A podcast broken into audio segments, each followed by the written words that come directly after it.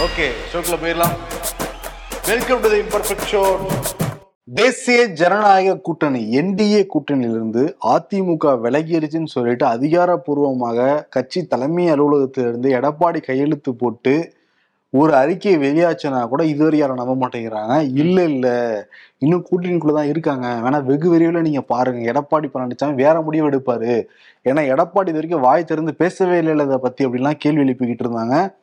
நிறைய பேர்லாம் பேசினாங்க விவாத நிகழ்ச்சியெல்லாம் கலந்து கொண்டு. நேத்து வந்து சேலத்துல பூத் கமிட்டி மீட்டிங் நடந்தது. அதிமுக வோட நிர்வாகிகளை கூட்டி வச்சுட்டு எடப்பாடி பழனிசாமி பேசுறப்ப விவாத மேடைகள்ல முக்கியமா பத்திரிகையாளர் எல்லாருமே இன்னும் கூட்டணியில தான் இருக்கு. ஏன்னா எடப்பாடி பழனிசாமி வரைக்கும் பேசவே இல்லைல்ல. அவர் பேசினாதான் நம்ப முடியும்னு சில பேர் சொல்றாங்க. இப்ப எல்லாரும் சேர்த்து நான் வந்து பதில் சொல்றேன். ம். இந்த முடிவு பொதுச் செயலாளராக நான் எடுத்த முடிவு கிடையாது. ரெண்டு கோடி தொண்டர்கள் ரெண்டு கோடி தொண்டர்கள். ஆமாப்பா ரெண்டு கோடி தொண்டர்கள் எடுத்த முடிவை தான் அங்க நாங்க வந்து அமல்படுத்தணும் நிர்வாகிகளை கூப்பிட்டு அமல்படுத்தணும். இது தனிப்பட்ட நபர் எடுக்கப்பட்ட முடிவு அல்ல அப்படிங்கறத வந்து சொன்னாரு. ரெண்டு கோடி தொண்டர்கள் தொண்டர்கள்னு ஓயாம ஒரு இருபது தடவையா சொல்லிருவாப்ல அந்த மேடையில. ஆமா சில பேர் அவரை மிஞ்சி ரெண்டரை கோடி மூணு கோடி வரையும் போயிட்டு இருக்காங்க அதிமுக ஒன்றரை கோடியில தான் ஆரம்பிச்சுது. இன்னும் வந்து ஐயாயிரம் ஆறாயிரம்னு போயிட்டே தான் இருக்கும். ஐயாயிரம் கோடியா? இது. தொண்டர்கள் மாதிரி இல்லையே டெண்டர்கள் மாதிரி இருக்கு. எது எப்படியோ இப்ப எடப்பாடி பழனிசாமி சொல்லியிருக்காரு. பத்திரிகையாளர் ரெக்வஸ்டர் வச்சிருக்காரு. நாங்க விலகிட்டோம் நான் சொல்லல சொல்லல நீங்க சொல்லிட்டு இருந்தீங்க இப்ப நானுமே என் வாய் திறந்து நான் சொல்லிட்டேன் நான் மௌனத்தை கலைச்சிட்டேன். இனிமேலாவது அப்படி பேசாதீங்க. தேசிய ஜனநாயக கூட்டணியிலிருந்து அதிமுக விலகிருச்சு. இது வந்து அதிமுக தொண்டர்கள் கிடைத்த வெற்றி அப்படின்ட்டு இருக்காரு. ஓகே எடப்பாடி வந்து அதிமுக கூட்டணியில பாஜக இல்லைன்னு சொல்லிட்டாரு. ஆனா பாஜக கூட்டணியில அதிமுக இருக்குங்கிற மாதிரி ஒருத்தர் பேசியிருக்காரு இன்னைக்கு. பிபி துரைசாமி பாஜகவுடைய துணைத் தலைவர். இன்னைக்கு வந்து கமலாலயத்துல முக்கியமான நிர்வாகிகள் கலந்து கொண்டு பேசினாங்க. இன்னைக்கு அண்ணாமலை வர வேண்டியது. ஆனா அண்ணாமலை டெல்லியிலே இருக்கிறதுனால நேற்று சாரி நான் வந்து டெல்லியில இருந்து வந்துட்டாரு நான் சொன்னேன். டெல்லியில தான் வந்து இருக்காரு அவரு. பேசுறப்ப அண்ணாமலை வந்ததுக்கு அப்புறம் பேசலான்ட்டு அக்டோபர் அஞ்சாம் தேதி ஒத்தி வச்சிருக்காங்க அந்த இதை. ஆனா இபி துரைசாமி என்ன சொல்லியிருந்தாங்க நாங்க பெரியவங்க எல்லாம் எதுக்கு நாங்க கூட்டுறோம் அதிமுகவை திரும்பவும் கூட்டணியில கொண்டு வரதுக்கு தான் நாங்கெல்லாம் பேச்சுவார்த்தை நடத்திட்டு இருக்கோம் அப்படிங்கிறாங்க. பட் அதிமுகவோட கதவு மூடப்பட்டது. எடப்பாடி பழனிசாமி எப்படி நீங்க பிரச்சாரம் பண்ணுவீங்கன்னு ஒரு நம்ம பாயிண்ட் வச்சிருந்தோம்ல? அதுக்கான பதிலையும் அந்த பூத் கமிட்டி அந்த மெம்பர்ஸ் கூட்டத்திலே வந்து பேசினாரு. ஓகே. இப்ப எப்படி ஒடிசாவுடைய முதல்வர் நவீன் பட்நாயக் எப்படி பிரச்சாரம் பண்ணுவாரு? எப்படி பண்ணுவாரு? எங்க கட்சிக்கு ஓட்டு போடுங்கன்னு சொல்லுவாரு. ஆமா அதே மாதிரி வெஸ்ட் பெங்கால்ல எப்படி ஓட்டு கேட்பாங்க? வெஸ்ட் பெங்கால் ஆக்சுவலி அரசியல் புரியல. வெஸ்ட் பெங்கால்ல மம்தா வந்து இந்தியா கூட்டணியில தானே இருக்காங்க? இருக்கா அது தெரியல தலைவருக்கு. அதனால ஒடிசா எடுத்தவர் ஆந்திராவுக்கு வந்திருக்கணும். இல்ல அட்லீஸ்ட் தெலுங்கானாவுக்காக போயிருக்கணும். ஆனா வடக்குல போய் மாட்டிக்கிட்டாரு. அந்த லாஜிக் மிஸ் ஆயிருச்சு. ஆனா தெலுங்கானாக்குள்ள போனா அவர் பி டீம் சொல்றாங்க. இருந்தா கூட அவர் வந்து மோடி கவர்மெண்ட் அடிச்சுதான் பேசுவாரு. இவர் பேசுவாரா? அந்த கேள்வி இருக்குல்ல. அதெல்லாம் அடிச்செல்லாம் பேச மாட்டாரு எங்கேயுமே. ஏன்னா பொறுத்து இருந்து பாரு. விலகிட்டாருன்னு சொல்றாருல்ல. எங்க அடிச்செல்லாம் பேச மாட்டாரு. இல்ல மோடியா லேடியான்னு வந்து முன்னாள் முதலமைச்சர் ஜெயலலிதா கேட்டாங்க. இவர் வந்து மோடியா எடப்பாடியான்னு கேட்பாரா அதுக்கு வாய்ப்பு இல்ல ராசா. ஆனா சரி நவீன் பட்நாயக் பத்துக்கு எட்டு மார்க் கொடுத்தாரு மோடி அரசாங்கத்துக்கு.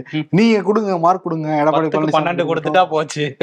அப்படிங்கிற மாதிரி தான் இருக்கும். ஓகே ஆனா வந்து அவர் வந்து நாங்க வாக்கு கேட்போங்கிற மாதிரி சொல்லியிருக்காரு. அதிமுகவோட இதெல்லாம் சொல்லி வாக்கு கேட்போம்னு சொல்லியிருக்காரு. இப்போ இந்த கூட்டணியில் நீங்க சொன்ன மாதிரி அண்ணாமலை வந்து போய் அங்க நிர்மலா சீதாராமன் அப்புறம் வந்து ஜேபி நட்டாவெல்லாம் சந்திச்சுட்டு அஞ்சாம் தேதி இங்க வந்து மாநில நிர்வாகிகளை சந்திக்கிறாரு. இன்னைக்கு நைட்டு கிளம்பி வராரு அண்ணாமலை. முதல்ல நட்டா சந்திச்சிருந்தாங்க. நேற்று நிர்மலா சீதாராமன் வந்து சந்திச்சிருந்தாங்க.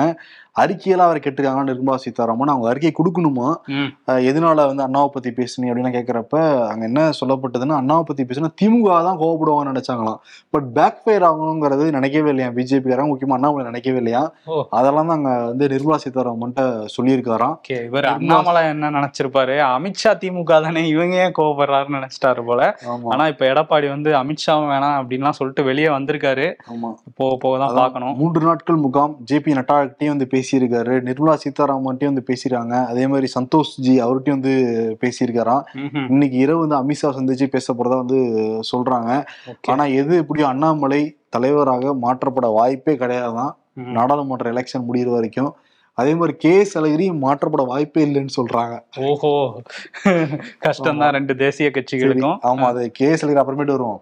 பட் அண்ணாமலை என்னன்னா திருப்பி வந்ததுக்கு பிறகு நடைபயணம் வந்து போக போறாரு. அதற்கு முன்னாடி வந்து இந்த ஐந்தாம் தேதி அந்த முக்கியமான நிர்வாகிகள் கூட்டத்துல கலந்துக்க போறாராம். சில முடிவுல அறிவிக்க போறதா வந்து சொல்றாங்க. ஓகே அதை வெயிட் பண்ணி பார்ப்போம். இன்னொரு பக்கம் இந்த அதிமுக கூட்டணியில சில கட்சிகளை சேர்க்கணும்னு எடப்பாடி வந்து பேசிட்டு இருக்காருல்ல.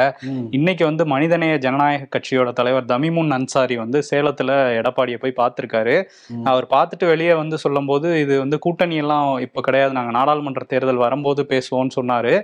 அதுக்கு முன்னாடி என்னோட கோரிக்கை என்னன்னா இருபது ஆண்டுகளா இஸ்லாமியர்கள் வந்து சிறைவாசிகளா இருக்காங்க. அவங்கள விடுவிக்கணும். இருபது ஆண்டுகளுக்கு மேல சிறைக்குள்ள இருக்கவங்களாங்கிறது தான். அதை முதலமைச்சரை பார்த்து கோரிக்கை வச்சேன். இப்போ வரையும் நடவடிக்கை இல்லை. அதுக்கப்புறம் இப்போ சட்டத்துறை அமைச்சர் ரகுபதியை பார்த்துருக்கேன். காங்கிரஸ் தலைவர் கே எஸ் அழகிரியை பார்த்துருக்கேன். விசிகா தலைவர் தொல் திருமாவளவனை பார்த்துருக்கேன். அந்த வரிசையில தான் எடப்பாடி பழனிசாமியை பார்த்து இதே கோரிக்கையை வச்சிருக்கேன். அதே மா அது மட்டும் இல்லாமல் பாராட்டும் தெரிவிச்சிருக்கேன். பிஜேபியை கூட்டணியில இருந்து வெளியே அனுப்புனதுக்கு அவருக்கு பாராட்டும் தெரிவிச்சிருக்கேன்னு சொல்லியிருக்காரு.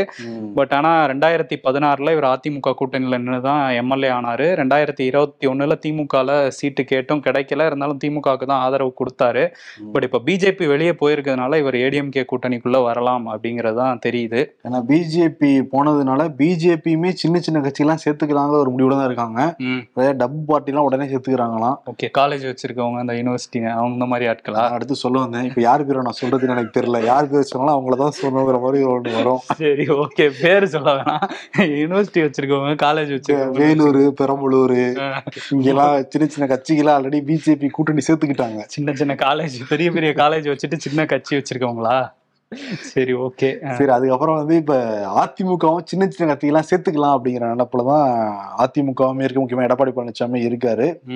இன்னைக்கு வந்து அதிமுகவுடைய அந்த கோவை எம்எல்ஏக்கள் அமுல் கந்தசாமி அப்புறம் ஏ கே செல்வராஜ் பொள்ளாச்சி ஜெயராமன் மூணு பேரும் நிர்மலா சீதாராமனை பார்த்திருக்காங்க. ம். நிர்மலா சீதாராமன் டெல்லியில இருந்து நேற்று தமிழ்நாட்டுக்கு வந்திருக்காங்க. ஓகே சரி பாத்துருக்காங்களே இது எடப்பாடிக்கு தெரியுமா? இப்ப எடப்பாடிக்கு எல்லாம் தெரியுமா. என்னன்னா கவர்மெண்ட் ஃபங்க்ஷன்ல அந்த கடன் உதவி வழங்குற ஒரு அந்த நிகழ்ச்சியில. அதிமுகவுடைய எம்எல்ஏக்களுங்கிற ஒரு இதுல அரசாங்க நிகழ்ச்சினால கூப்பிட்டுருக்காங்க. ஒரு மரியாதை நிமித்த சந்திப்புன்னு தான் சொல்றாங்க. சில கோரிக்கைலாம் வச்சிருக்காங்களாம். அது என்ன கோரிக்கைங்கன்னா இங்க தென்னை சாகுபடி நிறைய நடக்குது. அந்த தொழில் வளர்ச்சிக்கு நிறைய உதவிகள் பண்ணுங்க. இந்த மாதிரி மக்கள் கொடுத்த கோரிக்கையை தான் அங்க வந்து கொடுத்துருக்காங்களே தவிர நாங்க பிஜேபியில ஜாயின் பண்ண போறோங்கிறது கொடுக்கலையா? ஓ இப்போதைக்கு அதாவது அன்னைக்கு இன்னைக்கு கொடுக்கல. இன்னைக்கு கொடுக்கல. வேலுமணி வேற இன்னைக்கு ஆனா அவர் சேலத்துல தான் இருந்தாரு. ஸோ அதனால அவர் அங்க இல்ல. இந்த கொடிசியால தான் அந்த கடன் வழங்கும் விழா மத்திய அரசு சார்பில் நடத்தப்பட்டுச்சு. இதுல வந்து நிதியமைச்சர் நிர்மலா சீதாராமன் மேடையில இருந்தாங்க. கீழ இருந்து ஒருத்தர் வந்து எனக்கு கடன் கொடுக்கல கொடுக்கல நான் மேடைக்கு வருவேங்கிற மாதிரி ஒரு மாதிரி பேச. ஒரு பரபரப்பாயிடுச்சு அந்த இடமே. அதுக்கப்புறம் அவருக்கு வந்து அவரை மேடைக்கு கூப்பிட்டு நிர்மலா சீதாராமன் மைக் கொடுத்து உங்க பிரச்சனை என்னன்னு சொல்லுங்க. எப்படி கொடுத்தாங்கன்னு நீ சொல்லணும். அதான் ஹைலைட் அவர் வந்து கத்திக்கிட்டே இருக்காரு. சில பத்திரிகைகள் வந்து அவர்கிட்ட எடுப்பாங்க வெளியே போய் எடுப்பாங்க. இப்ப நானே அவருக்கு நான் மேடை உருவாக்கி தரேன். இங்க வாங்க இது ஜனநாயக நாடல்லவா? பத்திரிகையாளர்கள் வந்து நீங்க எல்லாரும் கேள்வி கேட்பீங்கல்ல? நானே வரேன். வாங்க நண்பர்களே அப்படின்னு அவங்க கூப்பிட அங்க ஒரு இது அங்க ஒரு சீனை கிரியேட் பண்ணி வாங்க வாங்க நண்பர்களேங்கிறது கூப்பிடவே தெரியுது. எவ்வளவு யாரு? முன்னாடியே ஏதோ என்ன அப்படிங்கிற சந்தேகம் வருது. வேண்டா வெறுப்பா கூப்பிடுவாங்கல்ல அதுக்கான கரெக்டான டெம்ப்ளேட் அவங்க கூப்பிட்டதுதான் கூப்பிட்டாங்க. வாங்க வந்து தொலைங்கிற மாதிரியே இருந்தது. அன்பு நண்பரே வாங்க மேல. வந்ததுக்கு அப்புறமா அவர் மைக்க பேசினதுக்கு அப்புறம் சரி சொல்லிட்டீங்களா எழுதி கொடுத்துட்டு போங்கன்ட்டு அவரை அனுப்பிச்சு விட்டுட்டாங்க. நான் விசாரிக்கிறேன் அப்படின்னு சொல்லிட்டு எனக்கு லோன் கிடைக்கலங்கிறது அவரோட குற்றச்சாட்டா இருந்தது. இந்த பரபரப்பெல்லாம் நடந்ததுனால அந்த நிகழ்ச்சி நடந்தது இப்ப தமிழ்நாடு பூரா தெரிய வந்திருக்கு. ஆமா இப்ப அது கடன் வாங்குற தாண்டி கடன் கிடைக்கலங்கிறத ஹைலைட் ஆயிட்டாரு ஆமா. கொஞ்சம் உணர்ச்சிசப்பட்டாங்கன்னு நினைக்கிறேன் நிர்மலா சீதாராமன். நேத்து வேற அண்ணாமலை வேற போயிருந்தாருல. டென்ஷன் நிறுத்தி விட்டு போற நம்ம. அந்த வைப் இவங்களுக்கும் தொத்தி இருக்கும் நிச்சயமா. ஏன்னா ஒரு நிமிஷம் ஒரு நிமிஷம் மேடம் ஒரு நிமிஷம் மேடம் ஒரு நிமிஷம் மேடம். ஆமா. மரபணு நீங்க கேள்வி கேளுங்க. இல்ல இவரு மாநில தலைவர் தமிழ்நாட்டுல நடக்கிறதெல்லாம் பத்தி கேட்டிருப்பாங்கல்ல அவர்கிட்ட. ஆனா இவருக்கு இவர் கட்சியில் நடந்ததே தெரியலையே. அப்படிதானே பேசியிருக்காரு அந்த நற்குன்றம் சூர்யா. ஒரு ரவுடி இருநூறு வழக்குகள் இருக்கு கொலை வழக்கெல்லாம் இருக்கு.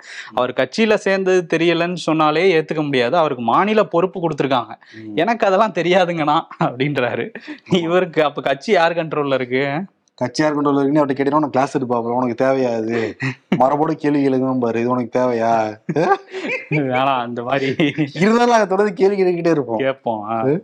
நேத்து இந்த கிராம சபை கூட்டம் நடந்திருக்கு காந்தி ஜெயந்தி அப்படிங்கிறதுனால தமிழ்நாடு முழுக்க இந்தியா முழுக்க பல்வேறு இடங்கள் நடந்திருக்கு.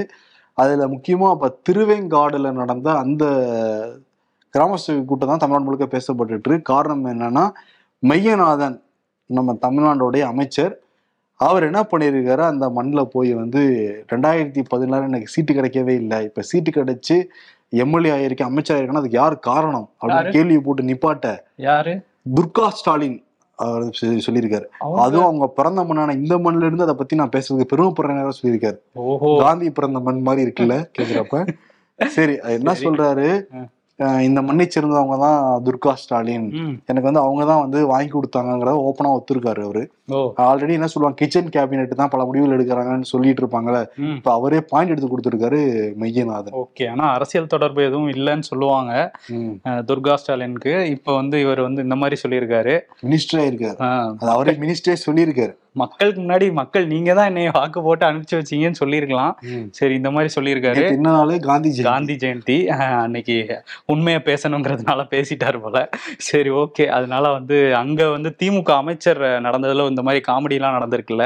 அதிமுக எம்எல்ஏ தலைமையில நடந்த ஒரு கிராம சபை கூட்டத்துல ஒரு அதிர்ச்சியான சம்பவம் வந்து நடந்திருக்கு. அஹ், பிள்ளையார்குளம் அப்படிங்கிறது ஒரு ஊராட்சி. இந்த ஊராட்சி வந்து ஸ்ரீவில்லிபுத்தூர் பக்கத்துல இருக்கு. அங்க நடந்த கிராம சபை கூட்டத்துல அம்மையப்பன் ஒரு விவசாயி வந்திருக்காரு. அவர் வந்து சில கேள்விகளை முன்வைக்க அங்கே அந்த ஊராட்சியோட செயலர் அந்த செக்ரட்டரி வந்து மோசமான முறையில் நடந்துகிட்டு இருக்காரு முதல் கேள்வி என்ன கேட்டார் அம்மையப்பன்னா இந்த மாதிரி நீங்கள் சொன்னீங்க ஒவ்வொரு உள்ளாட்சித்துறையிலேருந்து ஒரு சுற்றறிக்கை வந்திருக்கு. ஒவ்வொரு கிராம சபை கூட்டமும் அந்த ஊராட்சியில் உள்ள வேற வேற கிராமங்களில் நடக்கணும். அப்போ தான் வந்து எல்லா கிராம மக்களும் குறைகளை சொல்ல முடியும். ஆனால் நீங்கள் ஒரே இடத்துல நடத்துறீங்கிற கேள்வியை வச்சாரு. அதுக்கு இந்த ஊராட்சி செயலர் தங்கபாண்டியன்கிறவர் வந்து நீ போன கிராம சபை கூட்டத்துக்கு வந்தியா அப்படிங்கிற மாதிரி ஒரு மாதிரி ஒருமையில் வந்து மரியாதை இல்லாம பேசுறாரு. அடுத்த கேள்வி என்ன கேட்கிறாருன்னா மாவட்ட ஆட்சியர் ஒரு சுற்றறிக்கை விட்டாங்க. இந்த மாதிரி ஊழல் தன் தடுப்பு பிரிவுல இருந்து வந்து புகார்கள்லாம் கொடுத்துருக்காங்க மக்கள்.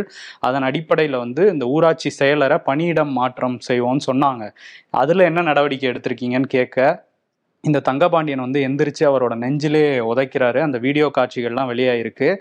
அதுக்கப்புறம் அவர் சொல்றாரு நான் வந்து நீதிமன்ற உத்தரவு வாங்கிட்டு இருக்கேன். என்னை ஏன் மாத்த சொல்றான்? அப்படிங்கிற மாதிரி ரொம்ப கேவலமா பேசுறாரு. அவரோட ஆதரவாளர்களும் அம்மையப்பனை வந்து அடிக்க போறாங்க. இதை வந்து அதிமுக எம்எல்ஏ மான்ராஜ் வந்து தடுக்கிறதுக்கு முயற்சிலாம் பண்ணி ஒரு மாதிரி கலையபரமாக தான் அந்த முடிஞ்சிருக்கு. இப்போ இந்த தங்கபாண்டியன் மேல நாலு பிரிவுல வழக்கு போட்டிருக்காங்க. இந்த அதிகாரத்துல இருக்கவங்கிற ஒரு செயலருங்கிறது அது ஒரு பதவி அந்த பதவியில இருந்துட்டு ஒரு விவசாயி இந்த மாதிரி பண்ணியிருக்காரு. ஸோ இந்த மாதிரி அதிகாரிகள் இருக்கிறதுனால நிறைய கெட்ட பேர் எல்லா அதிகாரிகளுக்குமே தான் வந்துட்டு இருக்குது இது என்னன்னா ஒரு வெளியில பப்ளிக்ல நடக்கிறப்ப இவ்வளவு தூரம் நடந்துக்கிறாங்க அதிகாரிகள். சில அதிகாரிகளை தான் நானும் வந்து குறிப்பிடுறேன். இதே நாலு செவுத்துக்குள்ள இருக்கிறவங்க எப்படி நடந்துப்பாங்கன்னே தெரியல விவசாயிகள் கிட்ட. நினைச்சு பார்க்குறப்ப ரொம்ப சங்கடமா தான் இருக்கு வருத்தமா தான் இருக்கு. அதே மாதிரி இன்னொரு சங்கடம் தொடர்ந்து ஆறாவது நாளாக அந்த இடைநிலை ஆசிரியர்கள் அந்த டிபிஏ வளாகத்துக்குள்ள போராட்டம் பண்ணிட்டு இருக்காங்க. நூறுக்கும் பேர்மட்டவங்க நூறுக்கும் மேற்பட்டவங்க இது வரைக்கும் சாப்பிடாம கொள்ளாம மயக்கம் போட்டு கீழே விழுந்துட்டே தான் இருக்காங்க.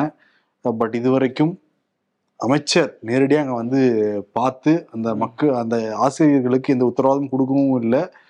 அதே மாதிரி இன்னைக்கு ஜெயக்குமார் நேரடியாக போய் ஆதரவெல்லாம் வந்து தெரிவிச்சிருக்காரு. இங்கே தான் அதிமுககாரங்க என்ன சொல்றாங்கன்னா இங்கே தான் எடப்பாடி பழனிசாமி கோட்டை விடுறாரு. எதிர்க்கட்சியாக இருந்தவங்க முதல்வர் மு க ஸ்டாலின் எங்கே போராட்டம் நடந்தாலும் சரி அங்கே நேரடியாக களத்தில் போய் அந்த மக்களுக்கு ஆதரவு தெரிவித்து ஆட்சிக்கு வந்தால் நாங்கள் செயல்படுத்துவோம் அப்படிலாம் சொல்லிட்டு இருப்பாங்க. பட் தொடர்ச்சியாக சென்னையில் ஒரு நான்கு நாட்களாகவே நிறைய போராட்டம் நடந்துகிட்டு இருக்கு ஆட்சிக்கு எதிராக. எதுலையுமே அதிமுக இன்வால் இன்வால்மெண்ட் காட்டவே மாட்டேங்குது. முக்கியமா எடப்பாடி காட்டவே மாட்டேங்கிறாரு அப்படிங்கிற ஒரு இதுவுமே இருக்கு. இது அரசியலா பாக்குறதுக்காக நான் சொல்லவே கிடையாது. எடப்பாடி பழனிசாமி ஸ்பாட்டுக்கு வந்துட்டாங்கன்னா அந்த பிரச்சனை இன்னும் முக்கியத்துவம் பெற்றிருக்கும். முதல்வர் மு க ஸ்டாலினே பதில் சொல்ற நிலைமை வந்து ஏற்பட்டிருக்கும். அந்த ஆசிரியர்களுக்கு ஒரு முடிவு தெரிஞ்சிருக்கும். அந்த ஆசிரியர்கள் முடிவு தெரியாம என்னாலும் சரி நாங்க கிளம்ப மாட்டோங்கிறதுல உறுதியா இருக்காங்க. ஆமா. ஆனா இது வந்து அரசு முழு கவனம் எடுத்துக்கணும். ஏன்னா உண்ணாவிரத போராட்டம் நாளுக்கு நாள் நீடிச்சுக்கிட்டே இருக்கு. குழந்தைங்களோட வந்திருக்காங்க நிறைய ஆசிரியர்கள். ஸோ இதுல கவனம் செலுத்தணும் அரசு.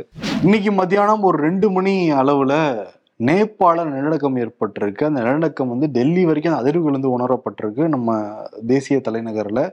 பட் பெரிய பாதிப்பு எதுவுமே இல்லைன்னு சொல்றாங்க முதல் கட்ட தகவல். நாளைக்கு தான் டீடெயிலாம் நமக்கு தெரியும். ஆமாம் டெல்லி மட்டும் இல்லாமல் ஹரியானா பஞ்சாப் ராஜஸ்தான் உத்தரகாண்ட் உத்தரப்பிரதேஷ்னு வட மாநிலங்களில் ஃபீல் ஆயிருக்கு. பட் நேபாளில் தான் அடுத்தடுத்து ரெண்டு நிலநடுக்கம் வந்ததா சொல்றாங்க. அது சீனாலையுமே எதிரொலிச்சிருக்குங்கிற மாதிரி தகவல் வந்திருக்குது. இன்னொரு பக்கம் வந்து தேசிய தலைநகர் டெல்லியில ஒரு ரெய்டுமே வந்து போயிட்டு இருக்குது அது என்னன்னா நியூஸ் கிளிக் அப்படிங்கிற இணையதளம் செய்தி டிஜிட்டல் இணையதளம். இந்த செய்தி நிறுவனத்துக்கு சம்பந்தமான ஒரு முப்பது இடங்கள்ல வந்து டெல்லி போலீஸ் வந்து சில சோதனை நடத்தினதா காலையில இருந்து தகவல் வந்துட்டு இருக்குது ஏற்கனவே இவங்க இந்த நியூஸ் கிளிக் தொடர்பான இடங்கள்ல அமலாக்கத்துறையுமே வழக்குலாம் பதிவு பண்ணி இது பண்ணிட்டு இருக்காங்க ஏன்னா சீனால இருந்து சில சட்டவிரோதமாக பணம் வாங்கி இந்தியாவுக்கு எதிராக செய்தி வெளியிடுறாங்கங்கிறது குற்றச்சாட்டு. இங்கே வேலை பார்க்குறதுல நிறைய பேர் வந்து லெஃப்ட் விங் ஐடியாலஜியில் இருக்கிறதுனால தான் வந்து பிஜேபி கவர்மெண்ட் வந்து டார்கெட் பண்ணுது அப்படிங்கிற விஷயமே வந்து சமூக வலைதளங்களில் விவாதங்களாக போயிட்டு இருக்குது ஸோ இந்த விஷயம் வந்து இன்னும் ப்ரெஸ் கிளப் ஆஃப் இந்தியா வந்து இதில் கவலை தெரிவிச்சிருக்காங்க. என்ன டீட்டெயில்ஸ்னு முழுசாக தெரிஞ்சதுக்கப்புறம் நாங்கள் அதை பற்றி பேசுவோங்கிறதையும் அவங்க சொல்லியிருக்காங்க. இந்த நியூஸ் கிளிக் நிறுவனம் பற்றி ஆகஸ்ட் மாதத்தில் வந்து மத்திய அமைச்சர் அனுராக் தாக்கூர் வந்து பேசியிருந்தார். அவர் என்ன சொல்லியிருந்தாருன்னா சீனா கிட்ட இருந்து இவங்க பணம் வாங்கிட்டு இந்தியாவுக்கு எதிராக செய்தி எழுதுறாங்க. இதை காங்கிரஸ் உள்ளிட்ட சில எதிர்க்கட்சிகளுமே இவங்களுக்கு ஆதரவு கொடுத்துட்டு இருக்காங்க அப்படிங்கிற மாதிரி ஒரு குற்றச்சாட்டை வெளிப்படையாகவே வச்சிருந்தாரு. அந்த டைம்ல தான் அமலாக்கத்துறையை வந்து வழக்கெல்லாம் பதிவு பண்ணாங்க. இப்போ டெல்லி போலீஸுமே இதில் ரைட் பண்ணிட்டு இருக்கிறதுனால போக போக தான் இதில் என்னென்ன டீட்டெயில்ஸுங்கிறது வந்து தெரிய வரும். பட் ஆனால் இப்போவே கருத்து சுதந்திரத்தை நசுக்கிறாங்கங்கிற குரல்கள் வந்து சமூக வலைதளங்களில் வெளியாக ஆரம்பிச்சிருக்கு. ஸோ அது போனது போக போக தான் தெரியும். விசாரிக்க விசாரிக்க தான். இன்னொரு விஷயம் வந்து அந்த தேசியவாத காங்கிரஸ் இருக்காங்கல்ல மகாராஷ்டிராவில் ரெண்டாக வந்து இருக்காங்க. ஒன்று வந்து அஜித் பவார் இன்னொன்று சரத் பவார். அவர் சரத் பவார் வந்து மனுவெலாம் கொடுத்துருந்தாரு சபாநாயகர்கிட்ட கட்சி என்னோட தான் அவங்க போன எம்எல்ஏக்கள்லாம் தகுதி நீக்கம் பண்ணுங்க அப்படின்ட்டு. இந்த விசாரணை வந்து இப்போ தேர்தல் ஆணையம் வந்து விசாரிக்கிறோம் அக்டோபர் ஆறாம் தேதிங்கிற மாதிரி சொல்லியிருக்காங்க.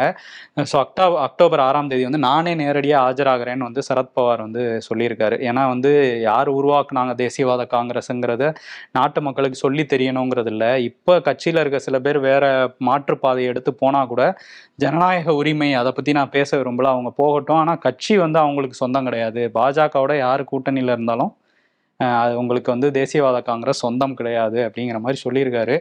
ஸோ நேரடியாக போறாராம் ஆறாம் தேதி. ஏன் கோர்ட்டுக்கு போலேன் அது வரைக்கும்? கோர்ட்டுக்கு இதை முடிச்சுட்டு போவோம்னு பார்க்குறாரு போல. இந்தியா கூட்டணியில வேற நாங்க வலுவா இருக்கோம் அப்படிலாம் பேசியிருக்காரு. ரெண்டு பேர் இருக்காங்க கட்சியில. அப்பாவும் மகனும் இருக்காங்க.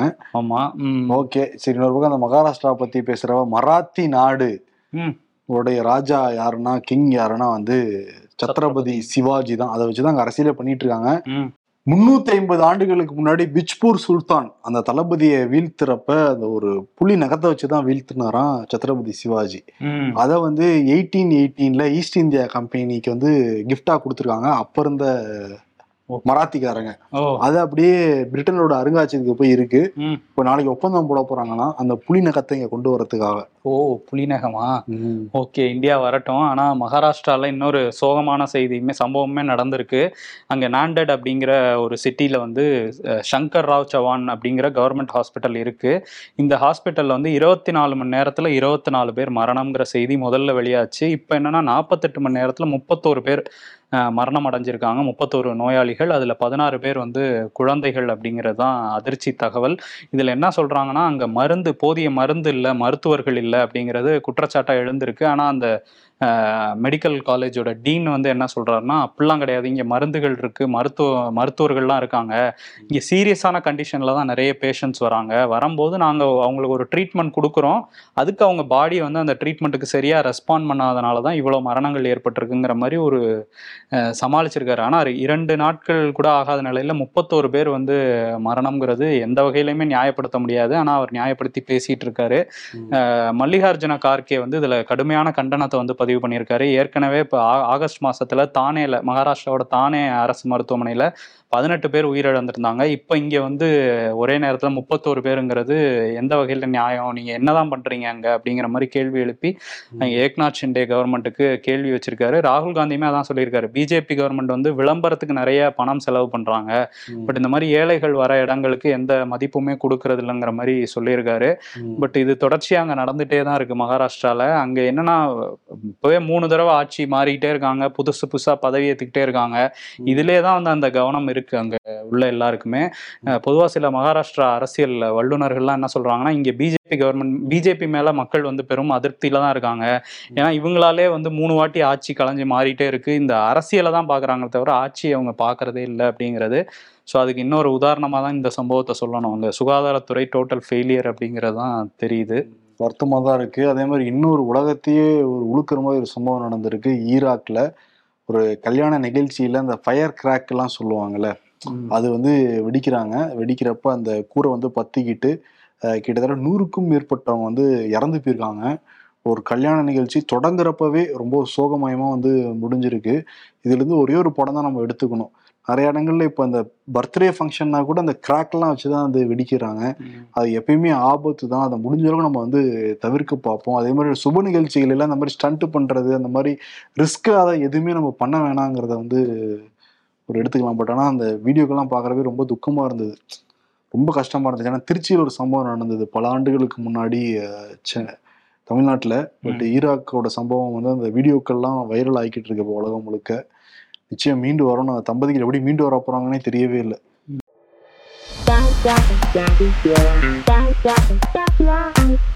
இந்திய தொலைக்காட்சியில் முதல் முறையாக வாயில் அடிங்க வாயில் அடிங்க பாரத தொலைக்காட்சியில் முதல் முறையாகன்னு சொல்லுங்க அப்படிங்கிறாங்களாம். கலநொட்டை மாத்துறவன் கூட ஈஸியா மாத்திட்டு போயிடுறான். கொஞ்சோண்டு கிழிஞ்ச நோட்டை மாத்துறதுக்கு எவ்வளவு கஷ்டப்பட வேண்டியது இருக்கு?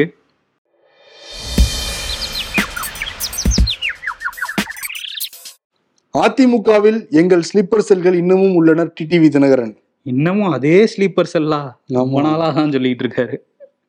இங்க பாருங்கடி டெல்லி போய் ரெண்டாயிரத்தி இருபத்தி நாலு எலெக்ஷன்ல டிப்ஸ் கொடுத்துட்டு வர்றார். நானே மாநில தலைவர் பதவியில இருந்து தூக்கிடாதீங்கன்னு கெஞ்சிட்டு வரேன் இவனுங்க வேற.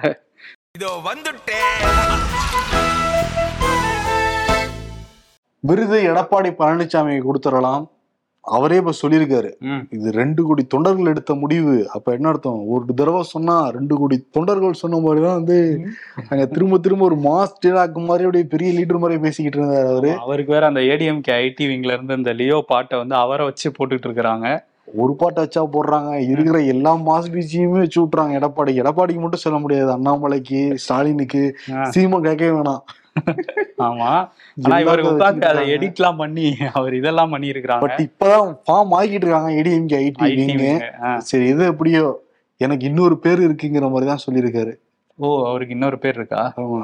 எடப்பாடியா பழனிசாமியா அப்படிவாங்களா இல்ல அதான் ஒரு பட்டம் கொடுத்திருக்காங்கல்ல. புரட்சி. தமிழர். புரட்சி தமிழர். தமிழர். தமிழர் தமிழர். தமிழர். மேஜிக் ஞாபகம் வந்துச்சு டம்ளர் மேஜிக் ஓகே. சிறப்பு. இன்னொரு பெரிய நன்றிகளை சொல்லிக்கலாம். அந்த ஹப் ஹாப்பர் விருது. இம்பர்ஃபெக்ஷன் வந்து ஃபைனல் வரைக்கும் வந்து வந்திருந்தது. மூன்றுல ஒண்ணா வந்து தேர்ந்தெடுக்கப்பட்டிருந்தது. ஆனா வந்து நமக்கு கிடைக்கல. நமக்கு மட்டும் இல்ல தமிழ்நாட்டுல எந்த மீடியாவும் கொடுக்கவே இல்லை. எல்லாம் வந்து வடநாட்டு மீடியாவுக்கு தான் கொடுத்துருக்காங்க. இல்ல ஃபர்ஸ்ட் அந்த இருபது இது லிஸ்ட் பண்ணியிருந்தாங்கல்ல அதுல ஓட்டு போட்டதுல நம்ம தான் டாப்ல வந்தோம். பட் அந்த டாப் த்ரீல இருந்து ஜூரிஸ் தான் செலக்ட் பண்ணுவாங்க அப்படின்னு சொல்லியிருந்தாங்க. ஸோ அவங்க டெல்லியில இருந்து செயல்படுறதுனால நம்ம தமிழ் இதை வந்து அவங்களுக்கு புரியலையா என்னங்கிறது தெரியல. பட் இந்த அளவுக்கு கொண்டு வந்து விட்ட நம்ம ரசிகர்களுக்கு வந்து நம்ம ஷோவோட ரசிகர்களுக்கு நன்றி சொல்லிக்கலாம். நேர்களுக்கு ரொம்ப நன்றி சொல்லிக்கலாம். பட் வந்து அவங்க தோத்தாங்க நம்ம மக்களுடைய ஆதரவு இருக்குல்ல. ஆமா. அது வந்து நம்ம தெரிஞ்சுக்க முடிஞ்சது இல்ல அதான் அந்த ஆதரவு வச்சு எம்எல்ஏ ஆகுறோம் எம்பி ஆகுறோம். அப்புறம் நம்மள இந்த ஷோல ரெண்டு பேர் நின்று திட்டிட்டு இருப்பாங்க? திட்டாத வகையில ஆகுறது ஒரு ஃப்ளோவா சொன்னா அதை எடுத்துக்கிட்டு சரி ஓகே நம்பிக்கை தானே எல்லாம். நன்றி வணக்கம். நன்றி.